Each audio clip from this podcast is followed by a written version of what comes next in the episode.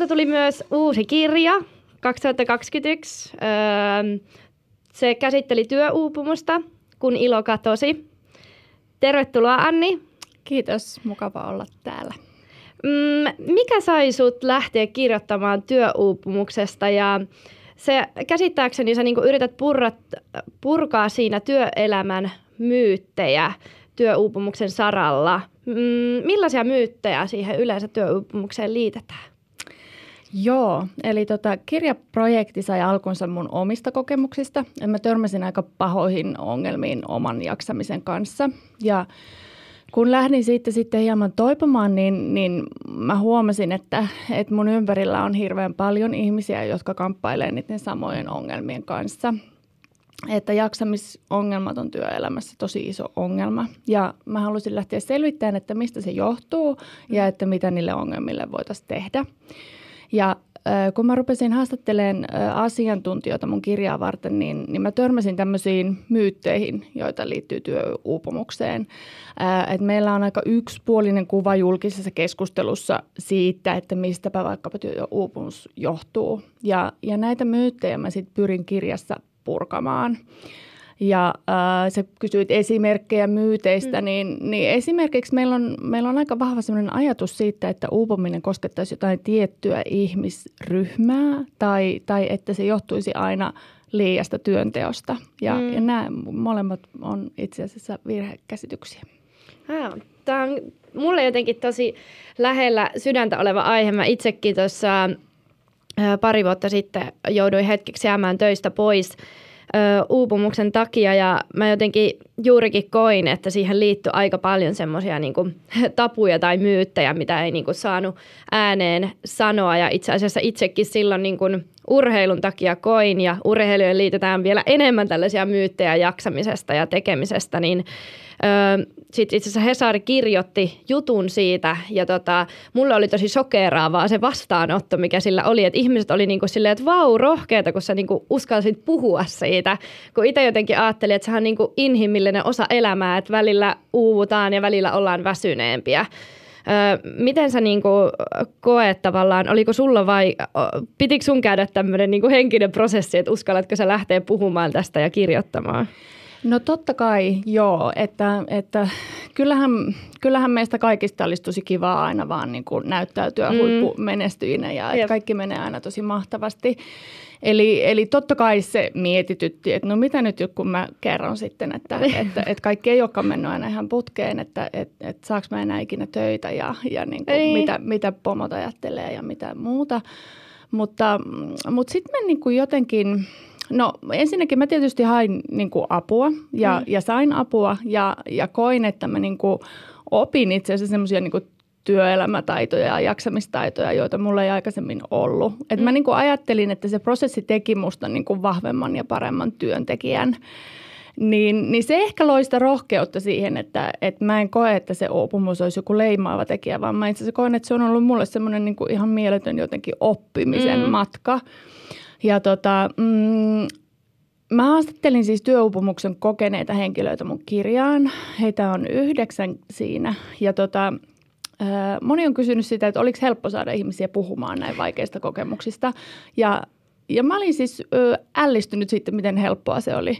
Wow. Ö, mä sain todella vähän kieltäytymisiä ja ne muutamat kieltäytymiset, jotka mä sain, niin niihin liittyi jotkut niin kuin aikataulu tai perhe tai muut syyt. Yeah. Että, et mä niin ajattelen, että se ilmapiiri on muuttunut aika paljon sen mm. suhteen, että, että ihmiset uskaltaa puhua niin kuin mielenterveysasioista ja he uskaltaa puhua jaksamisen asioista. Ja, mm. ja myös niin kuin työpaikoilla puhutaan niistä yhä enemmän. Ja se mm. on tosi hyvä, koska koska ei työuupumus ole mikään loppuelämää leimaava asia, vaan, vaan se on niin kuin tila, josta voi sitten toipua. Kyllä, ja t- niin kuin jotenkin tuntuu, että kyllähän tämmöisestä niin kuin työhyvinvoinnista on tullut tosi trendaava aihe ja tavallaan äh, jotkut ehkä välillä puhuu jo silleen, että kaikki toitottaa siitä, että työssä pitää olla kivaa ja pitää niin kuin osata keventää ja Öö, niin kuin ehkä jopa siihen on niin kuin saattanut tulla semmoinen niin vähän vastaliike joillakin, että ei, ei jaksa enää niin kuin kuunnella sitä, mutta sitten samaan aikaan mä ajattelen, että se on niin kuin parhaita trendejä, mitä meillä on pitkään aikaa ollut, koska meillä on toisella puolella sit yhteiskunnassa semmoinen suorituskeskeinen, menestyvä, itseohjautuva, tosi niin kuin ekosentrinen tapa tehdä töitä. Miten sä näet, että onko niin kuin tämän hetken yhteiskunta kuitenkin semmoinen, joka niin kuin ajaa ihmistä kohti uupumusta tai kohti mielenterveysongelmia työelämässä? Öö, no vastaus on varmaan vähän niin kuin kyllä ja ei. Mm. Että meillähän on niin työpaikoilla tapahtunut asiantuntijoiden mukaan tosi paljon hyvää kehitystä. Mm. Että johtamiseen kiinnitetään huomiota ja ihmisiä ymmärretään paremmin ja ymmärretään, että ihmiset ei ole koneita. Mm. ja ja sitten mm, yksi myytti itse asiassa on se, että työuupumus olisi jotenkin tämän ajan ongelma. Yeah. Että mä haastattelen äh, historioitsija Mona Mannevuota mun kirjaa ja, ja hän puhuu siitä, miten äh, sotien jälkeisessä Suomessa on tunnistettu yeah. työuupumus. Eli, eli se on tavallaan myös virheajatus, että se mm. liittyisi vaan tähän aikaan, vaan kyllä uupumusta on ollut, mutta sille ei ole ollut sanoja mm. tai määritelmää ja, ja se on ehkä ollut hyvin suuri häpeä, jota ei ole sitten niin tuotu esiin. Mm. Mutta sitten se, minkä takia vastaan kyllä ja ei, niin, niin sitten se, minkä takia vastaan kyllä, niin, niin kyllähän meidän työelämä on ö, muuttunut tosi, ö, tosi tiiviiksi ja mm. kilpailuhenkiseksi. Ja, ja se tulee vähän niin kuin kaikille aloille. Tulospaineitahan alkaa olla työssä kuin työssä. Kyllä. Ja, ja sitten tota, mm, kaikki ei sitä, sitä niin kuin sulata ja varsinkin jos se, jos se tehdään niin, että, että sit samaan aikaan kun tuodaan niitä tulospaineita, niin, niin ei tavallaan saa sitä riittävää johtamista ja mm. riittävää niin kuin opastusta siellä työpaikalla, että, että miten näitä tavoitteita kohti mennään. Mm. Ja, ja itseohjautuvuus on yksi työelämän tosi iso trendi ja, ja toisille se sopii loistavasti. Esimerkiksi mä itse nautin siitä todella mm, paljon. Samat sanat. Mutta, mutta kaikki ei. Että on ihmisiä, jotka, jotka tarvii enemmän ö, selkeitä ohjeita ja, ja mm. he niin kuin janoaa sitä, että, että joku neuvoo ja sanoo, että, että mitä tehdään. Ja sen pitäisi olla ihan ok. Eli, eli tavallaan työpaikoilla pitäisi pystyä ottamaan huomioon se, että ihmiset tarvii erilaista johtamista. Kyllä, ehdottomasti. Öö, tässä välissä haluan sanoa, että jos linjoilla joku haluaa esittää Annille kysymyksiä, niin laittakaa ihmeessä tulemaan, niin öö, nostetaan nekin keskusteluun.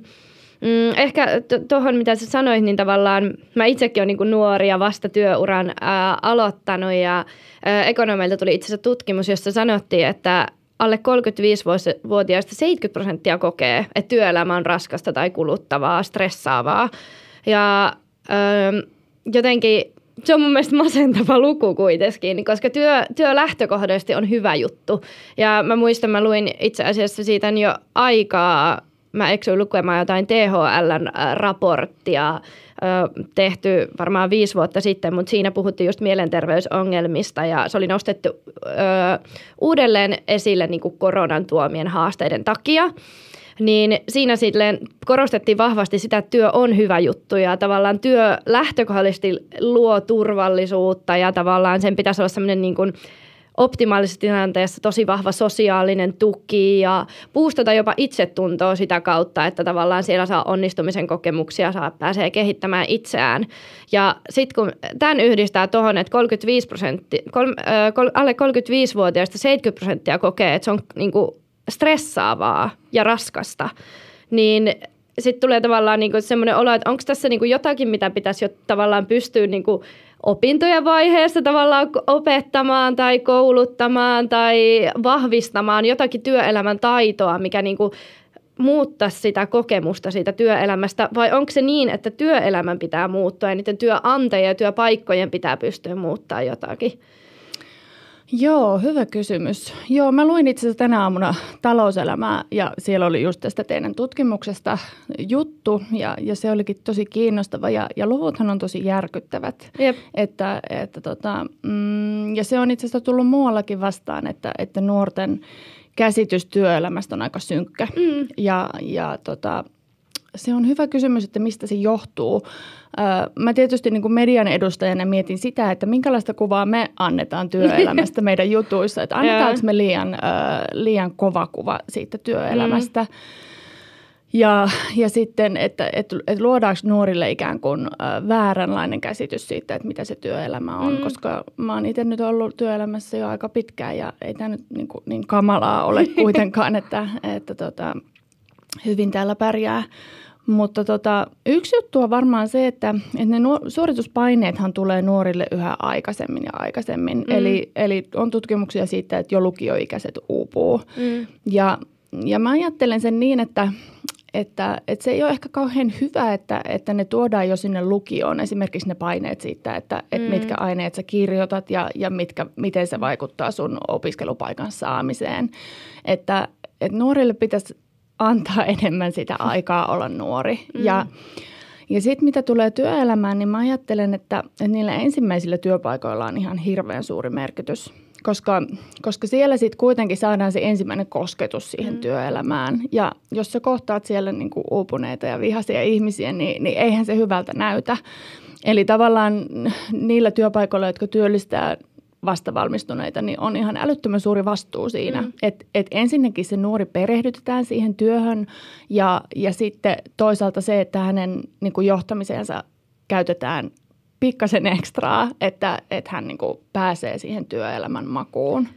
Kyllä, ja toi on itse asiassa todella äh, hyvä pointti, mitä mä en ole itse asiassa itse niin ehkä ajatellut, ajatellut tuolta kannalta. Ja tavallaan se, että kun se nuori tulee sinne ensimmäiseen oikeasti koko päivä työhön, niin – että myös se odotusarvo on asetettu realistiseksi. Että siihen tavallaan työelämän tapo tai työelämän tai työtapojen oppimiseenkin tarvii niin kuin oman aikansa. Että tavallaan se tulokse, tulosten odottaminen tai tulostason odottaminen ei voi olla samalla tasolla kuin sillä, joka on jo viisi vuotta tehnyt ja ollut siellä työpaikassa. Ja toi on ehkä semmoinen, mikä varmasti monessa paikassa unohtuu. Ja toisaalta se on myös se kilpailuasetelma, mikä tulee, että nuoret tahtoo pärjätä, ne tahtoo olla hyviä, mikä on niinku ihanaa. Öö, Tuohon kommentoisin vaan, että, että niinhän se on, että nuoret tahtoo pärjätä ja on nälkäisiä ja se on niinku hyvä juttu. Mm. Mutta se työura on tosi pitkä. Kyllä. että... Kaikkea ei tarvitse ihan ekan vuoden aikana Joo, joo. Mä, mä jäin miettimään, että mä itse asiassa en tainnut äsken vastata sun kysymykseen, että onko joku työelämätaito, mikä pitäisi oppia. Niin, niin ehkä se tärkein työelämätaito, mikä niin kuin nuorille pitäisi ensimmäisissä työpaikoissa opettaa, on se, että että se, että sulla on tavoite, niin ei tarkoita sitä, että se pitää saavuttaa joka päivä sataprosenttisesti. Mm. Et aika paljon ö, työpaikoilla on tehtäviä, joissa riittää niin kuin 80 prosentin taso. Monet puhuu jopa 60 prosentin tasosta. Mm. Eli tavallaan se, että, että kun nuori tulee opiskelumaailmasta – jossa mitataan arvosanoilla, niin pelihän on kauhean selve, selvää. Mutta eihän työelämässä asia ole niin, että se, joka tekee aina sen sata prossaa, niin menestyy parhaiten. Mm. Vaan, vaan että et työelämässähän pitää opetella se taito, että et mikä on tärkeää ja mikä kandee tehdä niin sataprosessisesti mm. ja mikä on vähemmän tärkeää, mm. että sen voi tehdä vaikka 20 prosentin effortilla. Kyllä, ja toi on kyllä niin kuin tavallaan, ainakin itse olen huomannut ihan konkreettisesti tavallaan, että jos on vähän kokeneempi tekijä, niin se on todella paljon parempi priorisoimaan oma aikaansa, omaa tekemistään ja tavallaan näkemään, että mihin kannattaa laittaa se täysefortti ja mikä on semmoinen, minkä teet niin kuin minimivaatimuksella, että se on hoidettu. Öö, että jotenkin tuntuu, että itsellä menee paljon energiaa vaan siihen, että miettii, että no mikä nyt on tärkeää ja mikä ei ole tärkeää. Joo, ja, tot, ja se on niinku mm. niin totta kai tosi luonnollista, että, että sehän on semmoinen asia, joka kehittyy kokemuksen myötä. Mm. Ja siinä ta- tavallaan nuoret tarvii sitä tukea, että heille pitää jonkun sanoa sillä Kyllä. työpaikalla, että et, et nyt tämä niin mapittaminen ei ole niin tärkeä tehtävä, että tee mm. se niin kuin täydellisesti. Että mm. et tee se niin, että se on nyt jotenkuten hoidettu ja sitten keskity niin kuin näihin muihin asioihin. Mm. Joku ehkä saattaa niinku miettiä tai helposti tavallaan vähän, mitä sanoin jo, että tähän, tähän tulee aiheeseen voi tulla vähän semmoinen vastarinta, että tavallaan, että no ja pärjää, että tavallaan yrittäkää vähän kovemmin ja siinä, siinä voi tulla semmoinen maskuliininen kulttuuri vahvasti niinku päälle, mm, mutta tämähän on niinku kansantaloudellisestikin tosi todella merkittävä aihe, että jos ajatellaan niinku työntekijä on niin itselleen kuin firmalle kuin Suomen taloudelle niin kuin, ö, positiivinen, kun hän pystyy olemaan töissä ja tekemään sitä työtä, mutta ilmeisesti tällä hetkellä niin kuin ongelmana on se, että mielenterveyden takia niin jäädään esimerkiksi eläkkeelle enemmissä määrin koko ajan, mikä aiheuttaa sen, että meillä käy vieläkin enemmän niin kuin katoa ö, meidän pienene, pienenevästä työntekijäpuolista. Mm, mitkä sä näet semmoisiksi niin kriittisiksi asioiksi, niin kuin tavallaan mitä pitäisi korjata, jotta tavallaan työhyvinvointia ja työuup- tai työhyvinvointia voitaisiin kasvattaa ja työssä uupumista ja työstä johtuvaa masennusta ja niitä lukuja saataisiin niin kuin haltuun tai pienennettyä? Joo, vau, mikä kysymys. Niin. Tota, no, mm, mitä pitäisi tehdä niin, niin kuin työhyvinvoinnin eteen työpaikoilla, niin niin tota, mä ajattelen niin, että ne taukojumpat ei ole se asia, jolla se niinku ratkaistaan, mm. vaan, vaan että, että on tosi tärkeää panostaa siihen johtamiseen. Ja, ja se tarkoittaa sitä, että, että se meininki siellä työpaikalla pitää olla tasapuolista. Sen pitää mm. olla reilua. Ihmisille pitää olla selvää, mitä heiltä vaaditaan ja, mm. ja heille ei saa toisaalta niin kuin asettaa semmoisia tavoitteita, jotka on täysin mahdollista mm. saavuttaa. Eli, eli tavallaan se johtaminen on tosi tärkeä ja, ja ne niin kuin hyvät, äh, hyvät suhteet siellä työpaikalla, että on avoimet välit mm. ja, ja asioista voidaan puhua. Et sieltä niin kuin lähtee se työhyvinvointi ja sitten sit siihen niin kuin päälle tulee sit niin kuin monta tärkeää asiaa. Että, että yksi asia on palkkaus, sen pitää olla reilua ja mm. se ei saa aiheuttaa semmoisia epätasa-arvotunteita. Mm. Sitten no sit on nämä niin kuin jumpat ja, ja lounaat ja muut, ja ne on mm. tärkeitä. En mä sano, että, että, ne pitää, niin, että niitä kannattaa lopettaa, mutta, mutta ei niillä korjata sitä, että jos se niin kuin työn johtaminen ja, ja se mm. työpaikan arki mättää. Eli siellä se tehdään se jaksamistyö. Mm.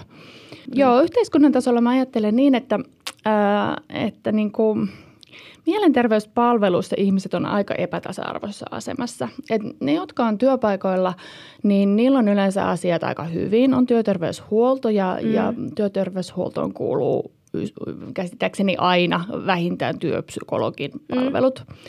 Mutta, mutta sitten meillä on niin kuin esimerkiksi tämä nuorten joukko, joka, mm. joka ei ole vielä siellä työelämässä, niin, niin tavallaan sitä pitäisi kyllä – tosi kiireesti parantaa sitä tilannetta, että, että nuoretkin saa niitä niin kuin mielenterveyspalveluita jo aikaisessa vaiheessa, ennen kuin ne ongelmat ehtii mennä tosi pahoiksi. Ja, mm. ja tavallaan se, että, että mielenterveyspalvelut, niin, niin kuitenkin jo muutamilla tapaamisilla voidaan saada jo aika paljon aikaan. Niin, niin se olisi niin semmoinen tehokas keino.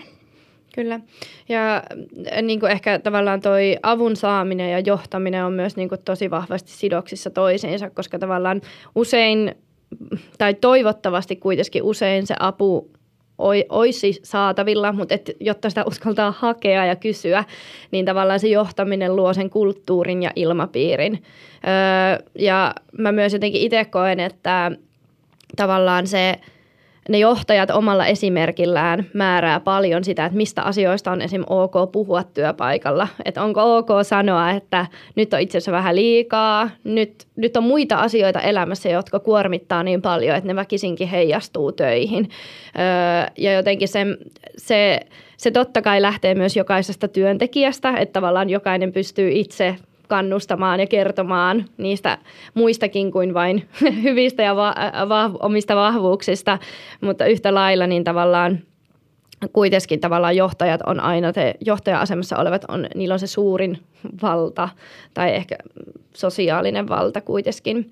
Joo, se on totta ja, ja sitten mun kirjassa mä haastattelen Ilmattaren toimitusjohtaja Juha Sarsamaa, joka, mm. joka itse asiassa sanoo aika viisaasti, että hän toivoisi, äh, äh, että hänelle se uupumuskokemus oli niin opettavainen myös mm. johtajana, että hän toivoisi, että se pystyttäisiin jotenkin simuloimaan johtajille, miltä se työuupumus tuntuu, mm.